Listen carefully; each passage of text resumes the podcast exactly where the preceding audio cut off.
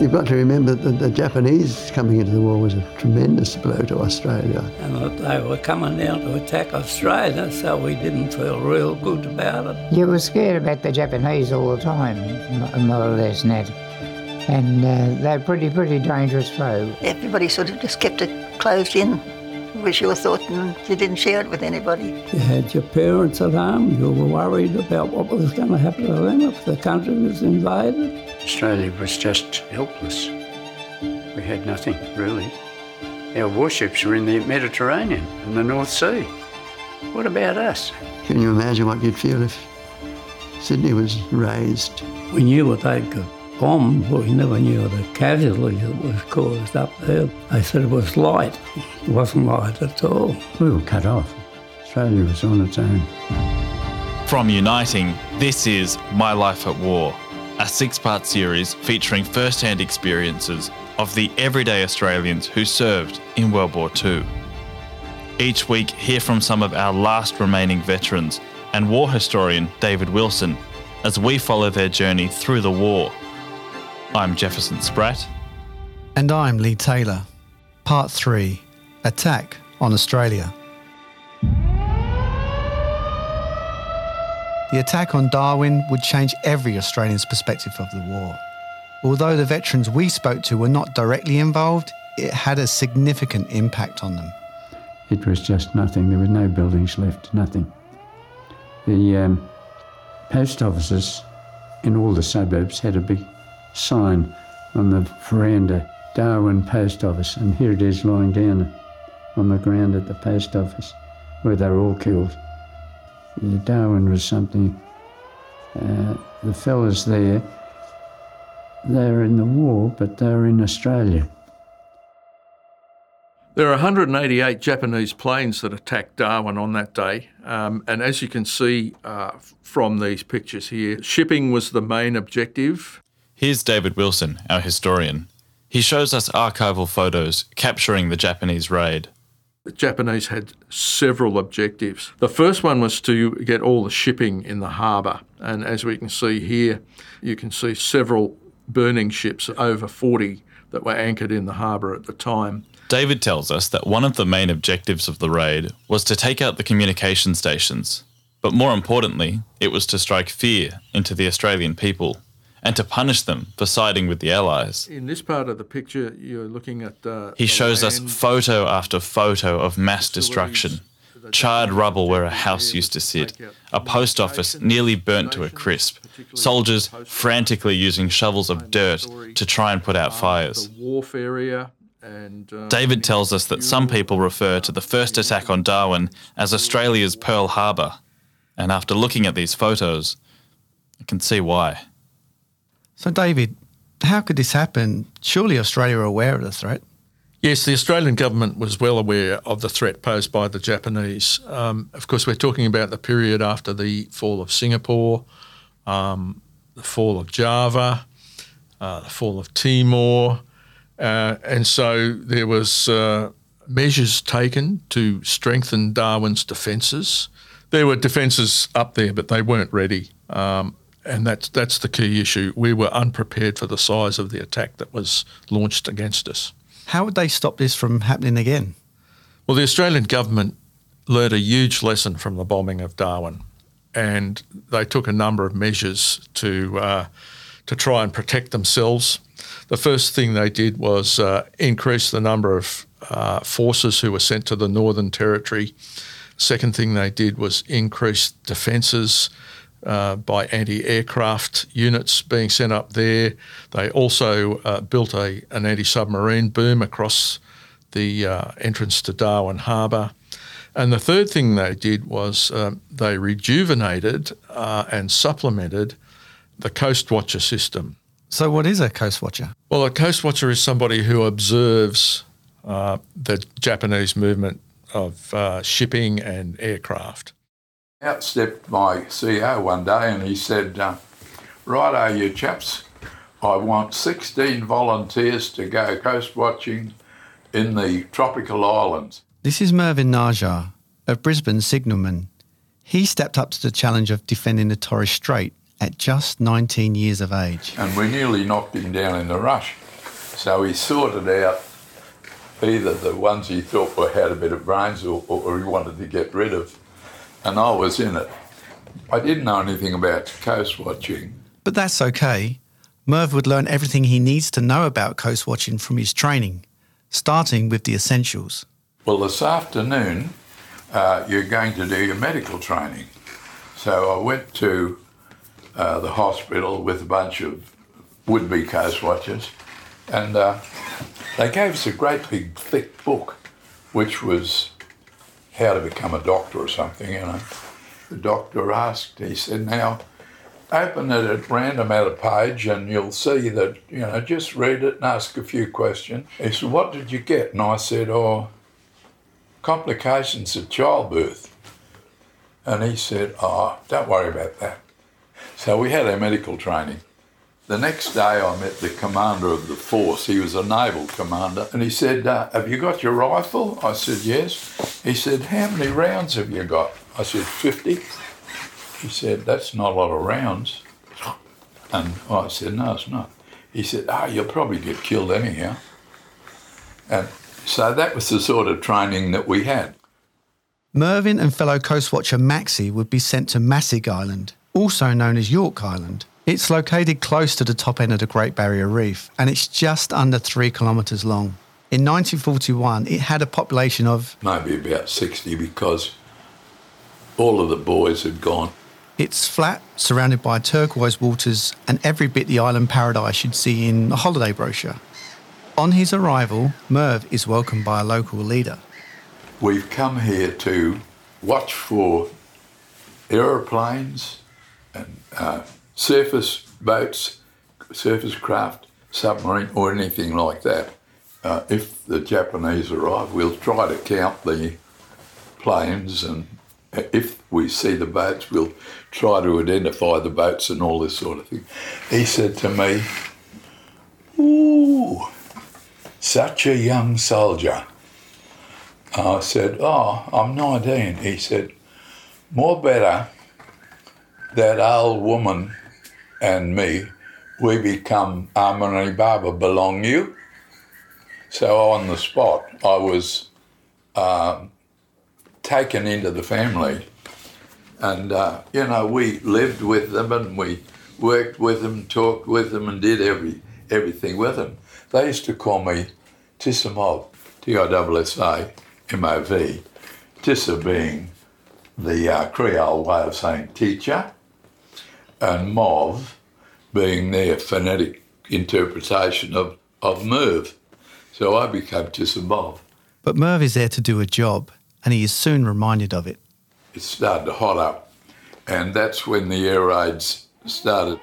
We would go out at night and try to count the aircraft and the type fighters and bombers. We had to determine then whether they were the Japanese or whether it was our Americans. Anyway, we dealt with aeroplanes mostly until uh, one morning there's boats everywhere. Good heavens. We better get a bit of paper and start writing this down, you know. So we, we did that. We didn't have any real knowledge of what the boats looked like, but if it had four funnels, we'd say it's got to be a cruiser. If it had one funnel, it's probably a frigate or something like that. This really highlights just how vulnerable everyone was on the island. What would happen if the Japanese were to invade? They were completely outnumbered and outgunned. There were submarines in that water.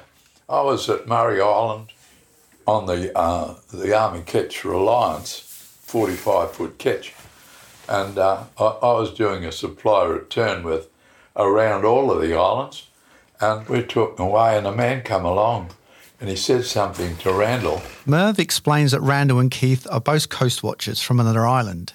All three were on the Reliance doing a supply run. And I said to Randall, what's going on? He said, he reckons there's a, a submarine last night around there. Merv says that the submarine resurfaced the next day and it set a course for the Mamutu, an Australian merchant ship. It's carrying crew and families escaping the Japanese bombing raids. And uh, this bad news is that the sub had surfaced and sunk the Mamutu by cannon fire. We were told to go out in the Reliance. I wasn't there. And the Reliance went out to try and find survivors. They searched all night and then they searched for half a day and then they decided to come home. And they're coming back to Murray to where I was. And uh, on the way, Keith was telling me, he said, I'm standing on deck. And he said, Look out. He said, Something comes up out of the water. And the next thing, there's a, a great gun pointing at them. And he thought, uh oh, this is the end. And then suddenly, the sub sunk, went under again. Well, what must have happened because there were a couple of Australian destroyers there. The Japs must have heard it and they went under. Mervyn kept watch over a number of islands in the Torres Strait during his five years in the Australian Army. He was discharged in 1946 and later returned to Brisbane. Sadly, he passed away in 2019, aged 98. Seas go to mass again, 42. Coast watch for enemy they must do. And commander say to trick the foe. Army sig wear island calico. So, just some old go to the island store to buy lava lava like massig men wore. Despite having coast watchers and more surveillance, Australia was still vulnerable. In fact, there would be another attack that would shock the nation. It would take place close to one of Australia's most famous landmarks. And Bruce Robertson, our 100 year old wireless operator, he would play a key role. But before he tells us about that, here's a quick lesson in Morse code. The radio man plays an important part in maneuvers. His fighting weapon is the transmission key. Listen to the sounds of the key. These sounds are transmitted in international Morse code. So you didn't want the enemy to know what was happening around you. So it was Morse code, and you could write that down. Now, it's made up of the letters of the alphabet, and to learn that code, we call it dit and da. Dit and da. So for ours, you said da da A, da da da dit B, da da da dit C, and, and over and over till it's stuck in your brain. And you did it unconsciously. And he still remembers it to this day. As Bruce begins to spell out bits of Morse code, I catch him tapping his right index finger against his leg, as if sending the message to his comrades. Uh, the words "we are at war" in Morse code is da da da, da da, da da dit, da da da, dit, da da, da da dit, dit, da da da, da da da, da da, da da dit. We are at war. Did it, da dit, da da, da da da. As well as transmitting messages, Bruce tells us that he would listen for emergency Morse code from Australian pilots. If it was in trouble, we would know straight away and we could take the necessary things to inform the right people. But early one morning, while at the Royal Australian Air Force Base in Richmond, Bruce received a message unlike any he'd heard before. So at two o'clock one morning, uh, I was sitting in front of a receiver, a big one, that could pick up signals from all over the place. This Morse code hit me in the ears very loud, and I couldn't write it down. It didn't make our letters. And it just struck me it's got to be Japanese. So I screamed out, It's Japanese here. What I thought was, This is the war. They're on our doorstep because I've got a loud signal in my ears and I can't write it down. It's, it's pretty close.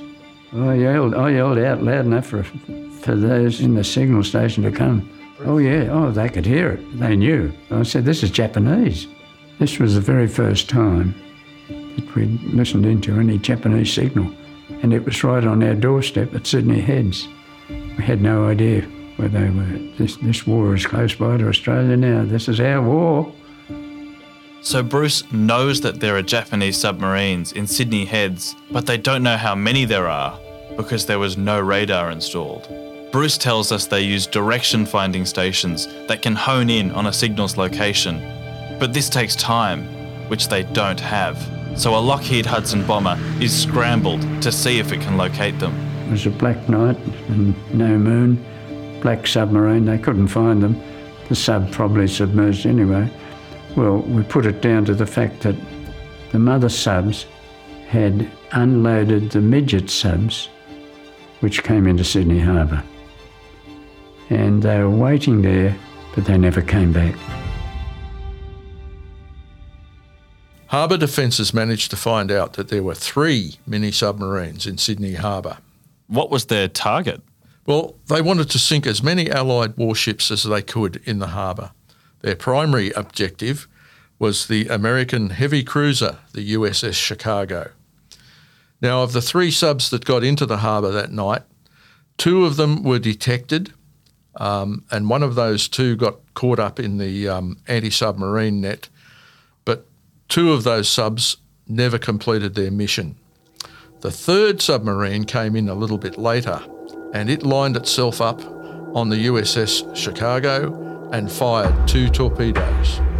But the t- torpedoes were set too low and they went underneath the ship. One landed on the shore, didn't explode. The other one hit a Sydney ferry, which the Navy were using as workshops, and killed 20, 20 Australian sailors. So it was a touch and go situation. In total, 21 sailors, uh, that's um, 19 Australian and two British sailors, were killed on the converted ferry HMAS Kuttabul, and a lot more were injured. Now, this third submarine evaded detection and it disappeared without a trace. And it wasn't found until 2006 when it was discovered off Sydney's northern beaches. So just think what could have happened if those three subs had not been detected in the harbour. Jap submarines invade Sydney Harbour. Their only victim, an old ferry boat converted to Navy use. The events of the last few days have brought the reality of war much closer to us. That was my job, you know. If I hadn't picked it up, nobody would have known about it, would they? I was just doing what I was supposed to do. And uh, I suppose anybody could have done it, see? I was trying to do something I did it. And thank goodness I learned my Morse code properly. Yeah. As the war rages on, more Australians are signing up to play their part. Australian women come forward with much needed skills and experience. But this would bring a whole new set of challenges. Oh no, I went home at lunchtime, went home after lunch and, and told them I've joined the army. Mm. Mum was shocked and horrified, and, but once I got my uniform, that was it. I wasn't a person any longer, I was a soldier having these women's services, it released the men to go further into uh, the battle areas. We had a job to do and we did it. And the soldiers didn't want us in the, in the march because we were female and we hadn't been overseas. That's next time on My Life at War.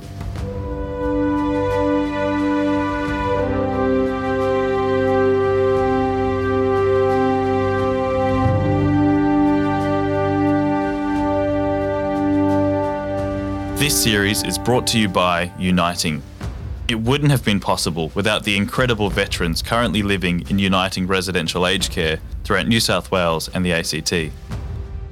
You can see their service photos, exclusive videos, and so much more at uniting.org/veterans. There's a link in the show notes. To make sure you don't miss an episode, click on the subscribe button in your podcast app. It's free. If you like the episode, please leave us a review. We really appreciate your feedback and it helps other people find the show. This episode was produced by Tribecast Media and was created and written by me, Lee Taylor. And me, Jefferson Spratt. Post production by Dead Set Studios, including story editing from Kelly Reardon and sound design by Bryce Halliday. Thanks as always to David Wilson, our war historian, and a special thanks to Dr. Karl Neuenfeldt, who shared the interview with Mervyn featured in this episode.